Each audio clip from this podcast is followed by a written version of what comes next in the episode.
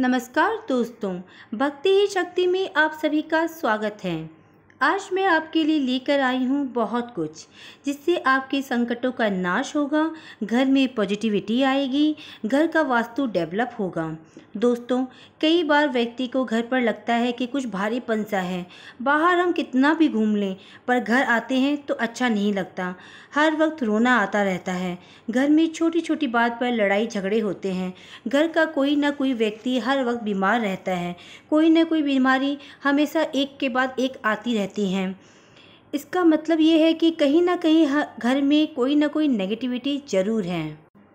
बेमतलब अनावश्यक ही खर्चे होते रहते हैं। कहने का मतलब कि घर का जो सुंदर सा वातावरण था, ना जाने कहाँ खो गया, ना जाने घर का प्रेम कहाँ गायब हो गया। इसके लिए हम अनेकों कोशिश करते हैं, लेकिन एक छोटी सी खुशबू हमारे घर के वातावरण को अच्छा बना सकती है। हम जब पूजा पाठ करते हैं तो भगवान को, देवी देवता को, दीपक, अगरबत्ती करते हैं। बहुत सारे सिद्ध स्थान हैं, जहाँ धूना हर पल प्रज्वलित होता रहता है। शायद आपने भी दर्शन किए होंगे।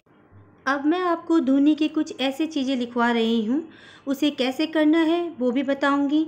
सबसे पहले आप एक पेपर और कलम ले आएँ और सामग्री नोट करें। सबसे पहले आप लिखें, गूगल, लोबान असगंध, सतावर अगर तगर देशी शक्कर, लौंग, इलायची कंट कोकिला अजवाइन, राल, शुद्ध घी, गंधक, शहद, लाल एवं सफ़ेद चंदन पाउडर और कपूर। अब क्या करना है? इन सब चीज़ों को आप बाज़ार से ले आएँ। आप ज़्यादा ना लाएँ दो दो तोला ले आएँ। शुरू में ज़्यादा पैसे खर्च मत कीजिएगा। अगर आप सारे सामान दो दो तोला लाते हैं तो बहुत सारा मिश्रण बन जाएगा। जो चीज़ अच्छे से धूप लगाने वाली हो, उन्हें अच्छे से धूप लगा लें। लगाने के बाद उसको आप इमाम दस्ते में अच्छी तरह कूट लें। जितना आप इन मिश्रण को बारीक पीस सकते हैं, उतना कर लीजिएगा। ज़्यादा महीन पाउडर जैसा मत बनाइएगा। दरदरे से थोड़ा सा पतला कर लें। जब ये मिश्रण बन जाए, तब आप इससे देसी शक्कर मिला लें। अगर आपने सारा सामान दो दो तोला या चार चार तोला लिया है तो कपूर, देसी शक्कर और घी को उसकी दुगनी मात्रा में लाना है।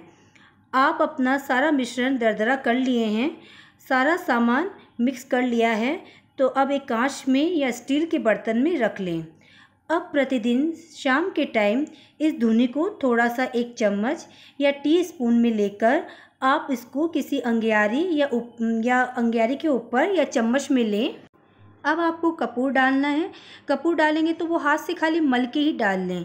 अब मिश्रण को अच्छे से मिक्स करें।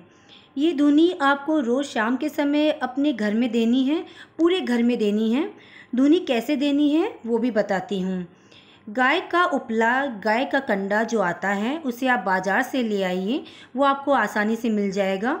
गाय के उपले को आप गैस पर अच्छे से जलाकर कोई धुनी करने वाली जो आता है, उसके ऊपर गरम किया हुआ गाय का उपला रखें। उपला अच्छे से लाल हो जाए तो आप उस पर ये मिश्रण डालें और थोड़ा कपूर उसके ऊपर डालें और माचिस से प्रज्वलित कर दें। इस धुनी को थोड़ा हाथ से झल दें, कभी भी धुनी को फूक से ना बुझाएँ। हाथ से झलने के बाद धुनी प्रज्वलित हो जाएगी। उसको धुएँ, हमको क्या करना है? हमको खाली उसके धुएँ से मतलब उसको जला के नहीं रखना है। हाथ से जलते जलते जैसे कि वो शांत हो जाएगी और धुआँ उठने लगेगा। तो वो धुआँ ही हमें चाहिए। जब इसमें हल्का हल्का धुआँ होना लगे तो आपको हनुमान जी का एक मंत्र पढ़ना है। मंत्र आपको मैं बता रही हूँ, आप उसे भी नोट कर लें। मंत्र है, अ हनुमान, बरह बरस का जवान, हाथ में लड्डू, मुख में पान, हाक मारत, आए बाबा हनुमान, मेरी भक्ति, गुरु की शक्ति पूर्व मंत्र, गौरख वाचा इस मंत्र को आप पाँच बार रोज़ पढ़ दीजिए। पहले आप जो धुनी जलाए हैं, उसको जाल का जो धुआँ उठा है, उसको अपने पास ही रखें, सामने रखें और पाँच बार हनुमान जी का ये मंत्र आप पढ़ें, फिर आप बजरंग बाण का पाठ करें। अब ये धुनी एक पवित्र धुनी बन गई हैं। अब ये धुनी आप अपने पूरे घर में देते वक्त बोलें संकट कटे मिटे सब पीरा, जो सुमिरे हनुमत बल बीरा। हनुमान जी की कृपा से, हनुमान जी की दया से घर का जो वातावरण है, वो शुद्ध हो जाएगा, सुखमय हो जाएगा, वैभवशाली और शांत हो जाएगा। जो नकारात्मकता थी, वो कोसों दूर भाग जाएगी। ये मंत्र जो अभी मैंने आपको बताया, इन्हें वो ही पढ़े जिनके यहाँ नॉनवेज यूज़ नहीं किया जाता। जिनके यहाँ नॉनवेज यूज़ किया जाता है, वह लोग जो भी अपना मंत्र पढ़ते हैं, वो मंत्र पढ़ें। और अगर मंत्र ना पढ़ पाए तो खाली ओम ओम बोलकर भी इसकी धुनी अपने पूरे घर में दें। ये धुनी इतनी अच्छी, इतनी पवित्र है कि हर मज़हब का इंसान इसे कर सकता है। इसका मज़हब से कोई लेन देन नहीं है। ये धुनी पूरे घर में करनी है। अब ये घर में करने के बाद लास्ट में बाहर लाकर रखें।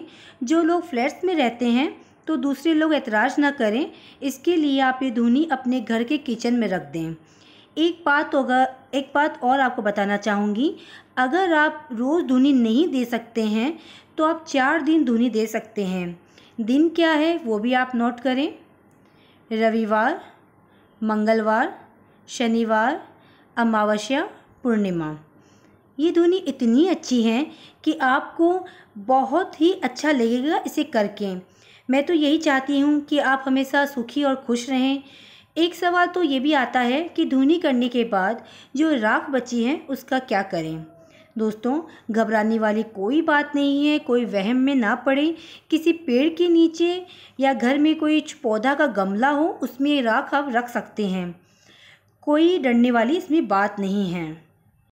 आप ये धुनी एक बार ज़रूर करके देखिए, आपको बहुत बहुत अच्छा लगेगा। घर में आपको पॉजिटिविटी का वास लगेगा पूरा। देवी देवता इस घर में निवास करने लगते हैं, क्योंकि हनुमान जी के इस मंत्र में बहुत ताकत है। इस धुनी में इतनी पवित्र चीज़ें हैं कि ये धुनी बहुत पवित्र हैं।